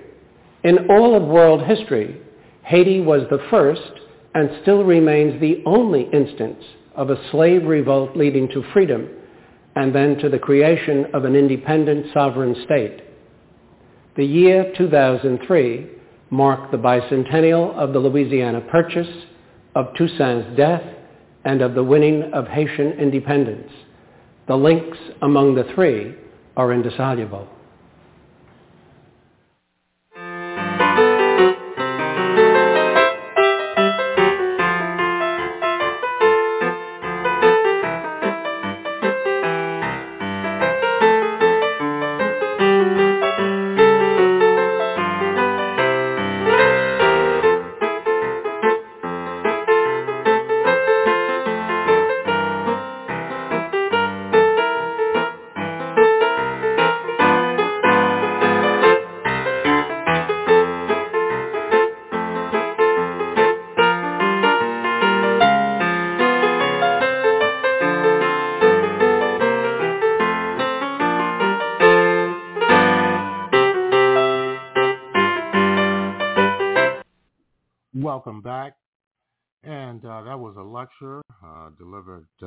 John O'Connor on the Haitian Revolution, um, both uh, within Haiti and also the impact of the French Revolution on the situation in Haiti, as well as the 1811 slave insurrection in Louisiana.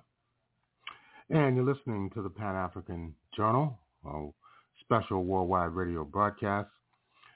I am your host, uh, Abayomi Azikiwe. Today is Sunday, August 6th, uh, 2023, and uh, we're broadcasting from our studios in downtown Detroit. And the issue of uh, foreign intervention in Haiti still remains with us today. Uh, there have been offers uh, by the Republic of Kenya uh, to supply troops to go into Haiti ostensibly to bring peace and stability in the country. Yet in order to have real peace and stability in the Haitian Republic, uh, a struggle must be waged against the United States and France uh, for their continued uh, involvement in the internal affairs of the Haitian people. Let's listen to a report uh, from last year examining uh, the unrest going on now in Haiti and the prospects for foreign intervention. Haiti's government asks for foreign help, but Haitians remain reluctant with thousands demanding a new government instead. But could foreign intervention prevent Haiti's further descent into gang-ridden chaos or stop the growth of its democracy? I'm Andrea Sanke, and today's newsmaker is the crisis in Haiti.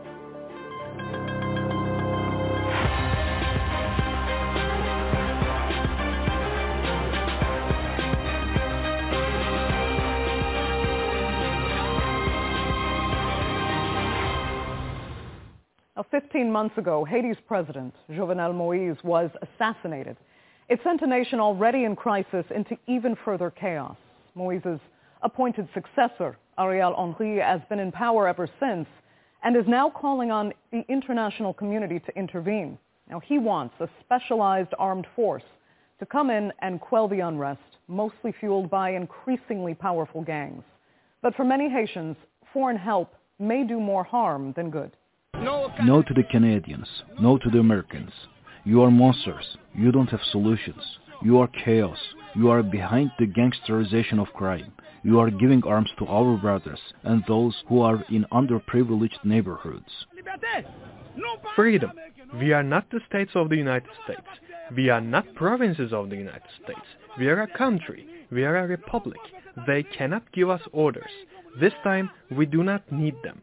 If Ariel Henry does not resign and the bank officials don't change their minds, we will make a revolution in the country. This request is an unconstitutional act. This is an act against the state. It is an action against the Haitian people's demands, who want a free country where everyone can eat, have health care, and live like human beings. Whether it's foreign intervention or a change in government, something drastic needs to happen. But the people of Haiti don't appear to be on the same page as their leaders. Powerful gangs have taken control of the country's main port and are blocking vital fuel supplies. The UN has imposed heavy sanctions on one of the country's most powerful gang leaders, but it's not enough to curb the unfolding crisis. At least 30% of the population needs some kind of emergency relief including more than 2 million children. Almost half the country is facing acute food insecurity. Fuel and medicine are in short supply, and nearly three quarters of the country's major hospitals have no electricity. Plus, with gangs gaining power by the day, hundreds are being killed and more than 25,000 Haitians have been displaced. Now, the international community admits Haiti urgently needs help, but they can't quite agree on what should be done. Still, Canada's foreign minister, Melanie Joly, says her country will not stand by and do nothing while Haitians are in trouble. Canada and the international community are concerned about the violence in Haiti, in particular against women and girls. Canada will not remain idle while gangs and those who support them terrorize Haiti's citizens, and we will continue to support law-abiding Haitians to put an end to the crisis in their country. But so far, Canada has only sent a fact-finding mission to assess the situation, and it remains to be seen if any other nation will go further than that in spite of the government's calls. So, joining me now to discuss what Haiti needs is from Washington, Haiti's ambassador to the United States, Bocchit Edmond. Thank you so much for being with us. Let me first start by getting your assessment of just how desperate the situation is right now because some are describing it as a descent into anarchy even. I mean, is Haiti at the depths of despair, so to speak?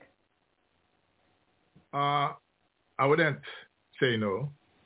Uh, but where in a, when in a country, uh, 4 million kids cannot go back to school, grandma and grandpa, they cannot go to the hospital if they need care because all roads are blocked when any patient who want to go for a dialysis cannot go to the hospital. Those are very dire situations.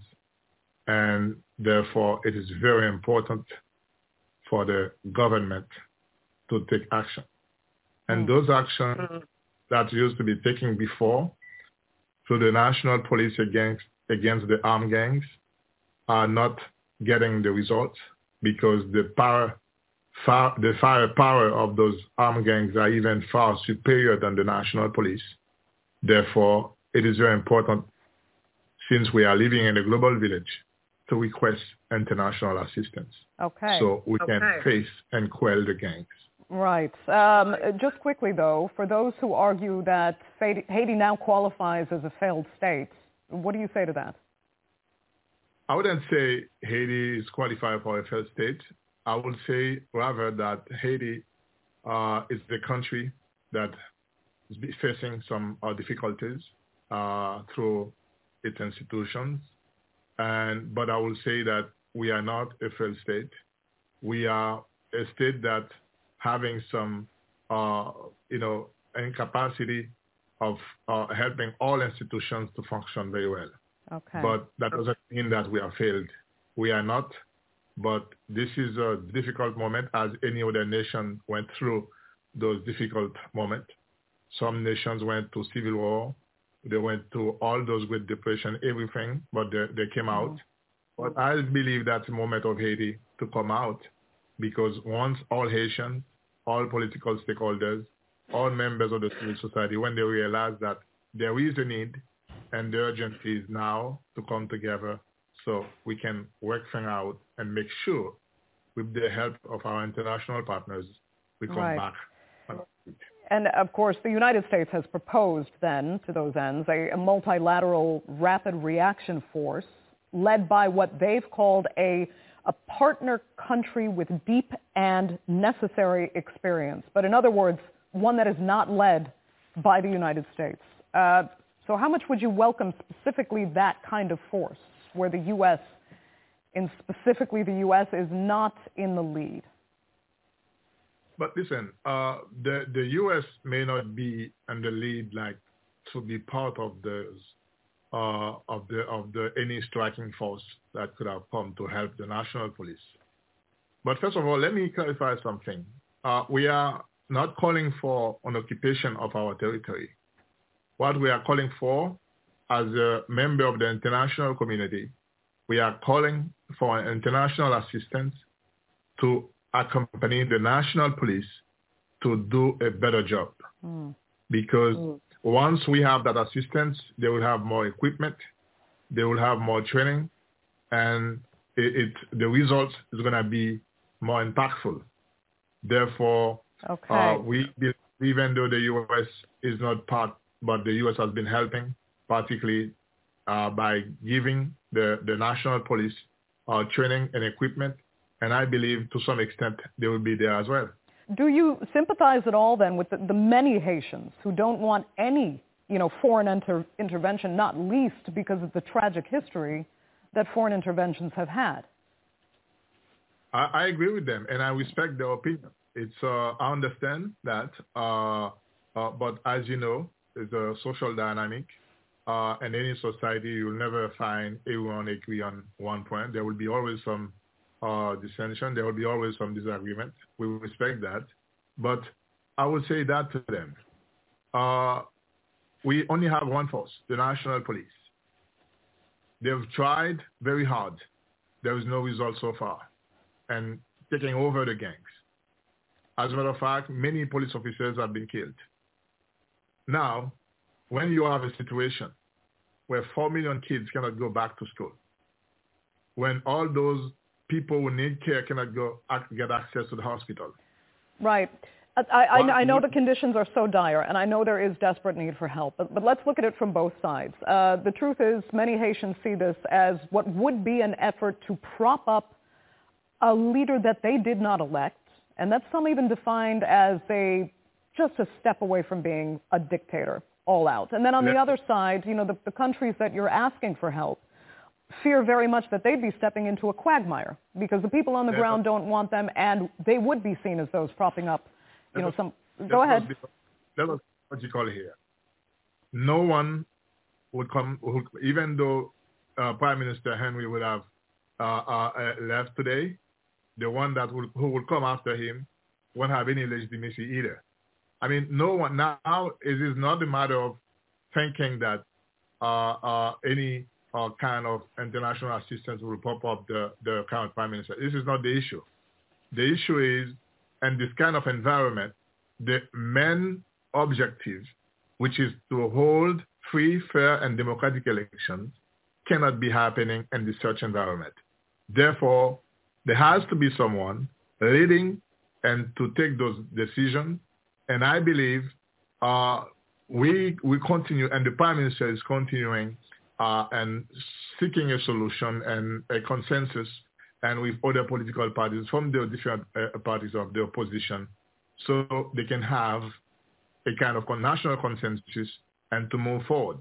Because now it is not the time to look for who's legitimate or not. Mm. No one would but they do want to look forward. They do want to know what's next. If this force comes in, again, as they feel would prop up someone that hasn't been elected and they believe just wants to hold on to power, what follows that? Fine. if you try to break the back of the gangs, break the backs of the gangs, who, who takes power then? Do you pave the way to elections? Of course. The prime minister will be will still be there. And I believe uh, right now I can tell you that there is of, of still negotiation going on with different uh, sectors of the opposition parties. And I do believe, uh, to what I was told, uh, there will be uh, soon an agreement. Uh, and once we have that international assistance that will help us to clear the roads and to take over the gangs and to restore law and order and to make sure okay. security we establish, then we will continue to work pave the way to uh, a, a, a, consensus within the political parties, have an electoral council, and work for putting, uh, uh, you know, laying out all those uh, necessary requirements to have free, fair, and democratic elections. Ambassador Edmond. himself, he said that. He, he really wants to be out okay. of job. And mission was to hold elections, and he's carrying out that. Ambassador Edmond, really, thank you so much for being with us on the Newsmakers. Greatly Happy. appreciated. Happy to be with you. Well, you. Bye-bye. broaden out the discussion now and introduce two new panelists. And from Boston, we have Brian Concannon. He's a human rights lawyer and the founder of the Institute for Justice and Democracy in Haiti. And from New York, we have Kim Ives. He is the editor at Haiti Liberté, a weekly newspaper. Thanks both so much for being with me. Uh, Brian, you just heard that conversation there. We know how many Haitians do not want this foreign intervention, I mean, especially given the history. But Haiti is desperate. So is there a way to get it right this time by bringing in foreign troops, maybe not Western troops, but just to quell some of the violence, break the control of the gangs, and lay the groundwork for new elections? There is a way to get it right and to lay the groundwork for fair elections, but that does not involve sending foreign troops into Haiti. Haitians know their situation better than anybody else, and as you can see from the footage you've been showing, they don't want foreign troops. They know that foreign troops will inevitably be coming to prop up the, the, the government that is now in power and has been dismantling Haiti's government for, for the last 11 years. Okay, so what's the alternative? The, the alternative is what Haitians have been shouting on the streets, in the media, wherever they can. It is to stop propping up the repressive government and allow a Haitian solution to emerge. Okay, there but how Haitians do you get organized... the gangs under control? First of all, you stop supporting the government that is fueling the gangs and Mm. supporting them. And second, you let Haitians do it. And we're always discussing this in, you know, among non-Haitians. And Haitians say, let us do it. S- step one is you get the repressive government out. We have plans. We've been organizing. We've been meeting for, for months, for years on how this is going to come out. And I think we owe it to Haitians to allow them to implement their solution. So the civil society you're saying are the viable alternative. There, there is leadership in the waiting. There is a way to do this peacefully because it is so complex. I mean, the power struggles here, the corruption behind it, uh, the complicity of businesses and political elite. It, it sounds like a huge task, and just getting the violence under control, it's, it's, it's hard to see how just civil society could handle that right now, but you believe it's true. Uh, let, let me ask. It's a I, I just want to get Kim into the conversation. Uh, Kim, because are, are you on the same page there?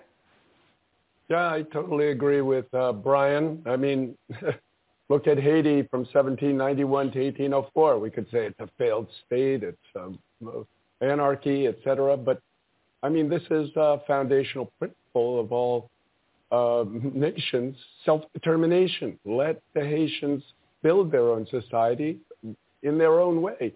They don't need uh, some uh, mischief from uh, or crimes even from uh, foreigners who have already got that track record in Haiti. So is there any role for foreign powers to play, just to help, just to assist? You know, the, the ambassador was saying there, it's just to come help our national police forces get the training and understanding they need on how to fight this battle better. No, there is certainly. No, oh, sorry, go. Okay. No, I, I don't think, you know, it, it's the thin edge of the wedge. Look at Vietnam. It started with special forces advisors, and then it'll escalate. No, let the Haitians sort it out. They uh, have been trying to for, for, for decades now, and uh, each time the U.S. comes in and just makes matters worse. And a lot of the um, difficulty we see, and even the whole framing of it, the framing of gangs. I mean, this is a trope and it's uh, just uh, a distortion of the reality to create a pretext for U.S. intervention. Maybe the U.S. leading from behind, from behind Canada or whoever, but it's uh, essentially U.S. intervention. Is it though, Brian? Let me ask you, because you know many observers say these gangs really are all controlling. They've just completely uh, destabilized everything down to the very basic daily lives of Haitians that just can't go on living. Um, and let me ask you this as well. Do any of these gangs actually, you know, claim to represent the people? Welcome back. And uh, that uh, excerpt uh, from uh, the news report uh, illustrates the continuing uh, outside interference and destabilization and underdevelopment of Haiti, which has gone on for centuries. That's going to conclude our program for today. If you'd like to have access to this program, uh, just go uh, to our website, and that's at the Pan African Radio Network. And the Pan African Radio Network is located at uh, blogtalkradio.com forward slash Pan African Journal. That's blogtalkradio.com forward slash Pan African Journal. If you'd like to read uh, the Pan African Newswire, just go to our website at Pan African News blogspot.com. That's panafricannews.blogspot.com. We're going to close out the program uh, with the John Coltrane Quartet uh, from the album entitled Africa Brass. This is uh, Abayomi Azikiwe signing off and have a beautiful week.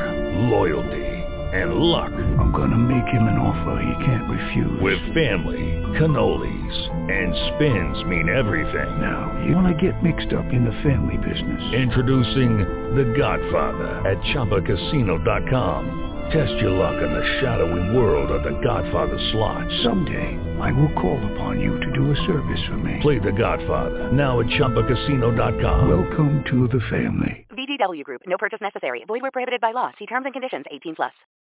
Join us today during the Jeep Celebration event. Right now, get 20% below MSRP for an average of 15178 under MSRP on the purchase of a 2023 Jeep Grand Cherokee Overland 4xE or Summit 4xE. Not compatible with lease offers or with any other consumer incentive offers. 15,178 average based on 20% below average MSRP from all 2023 Grand Cherokee Overland 4xE and Summit 4xE models in dealer stock. Residency restrictions apply. Take retail delivery from dealer stock by 4-1. Jeep is a registered trademark.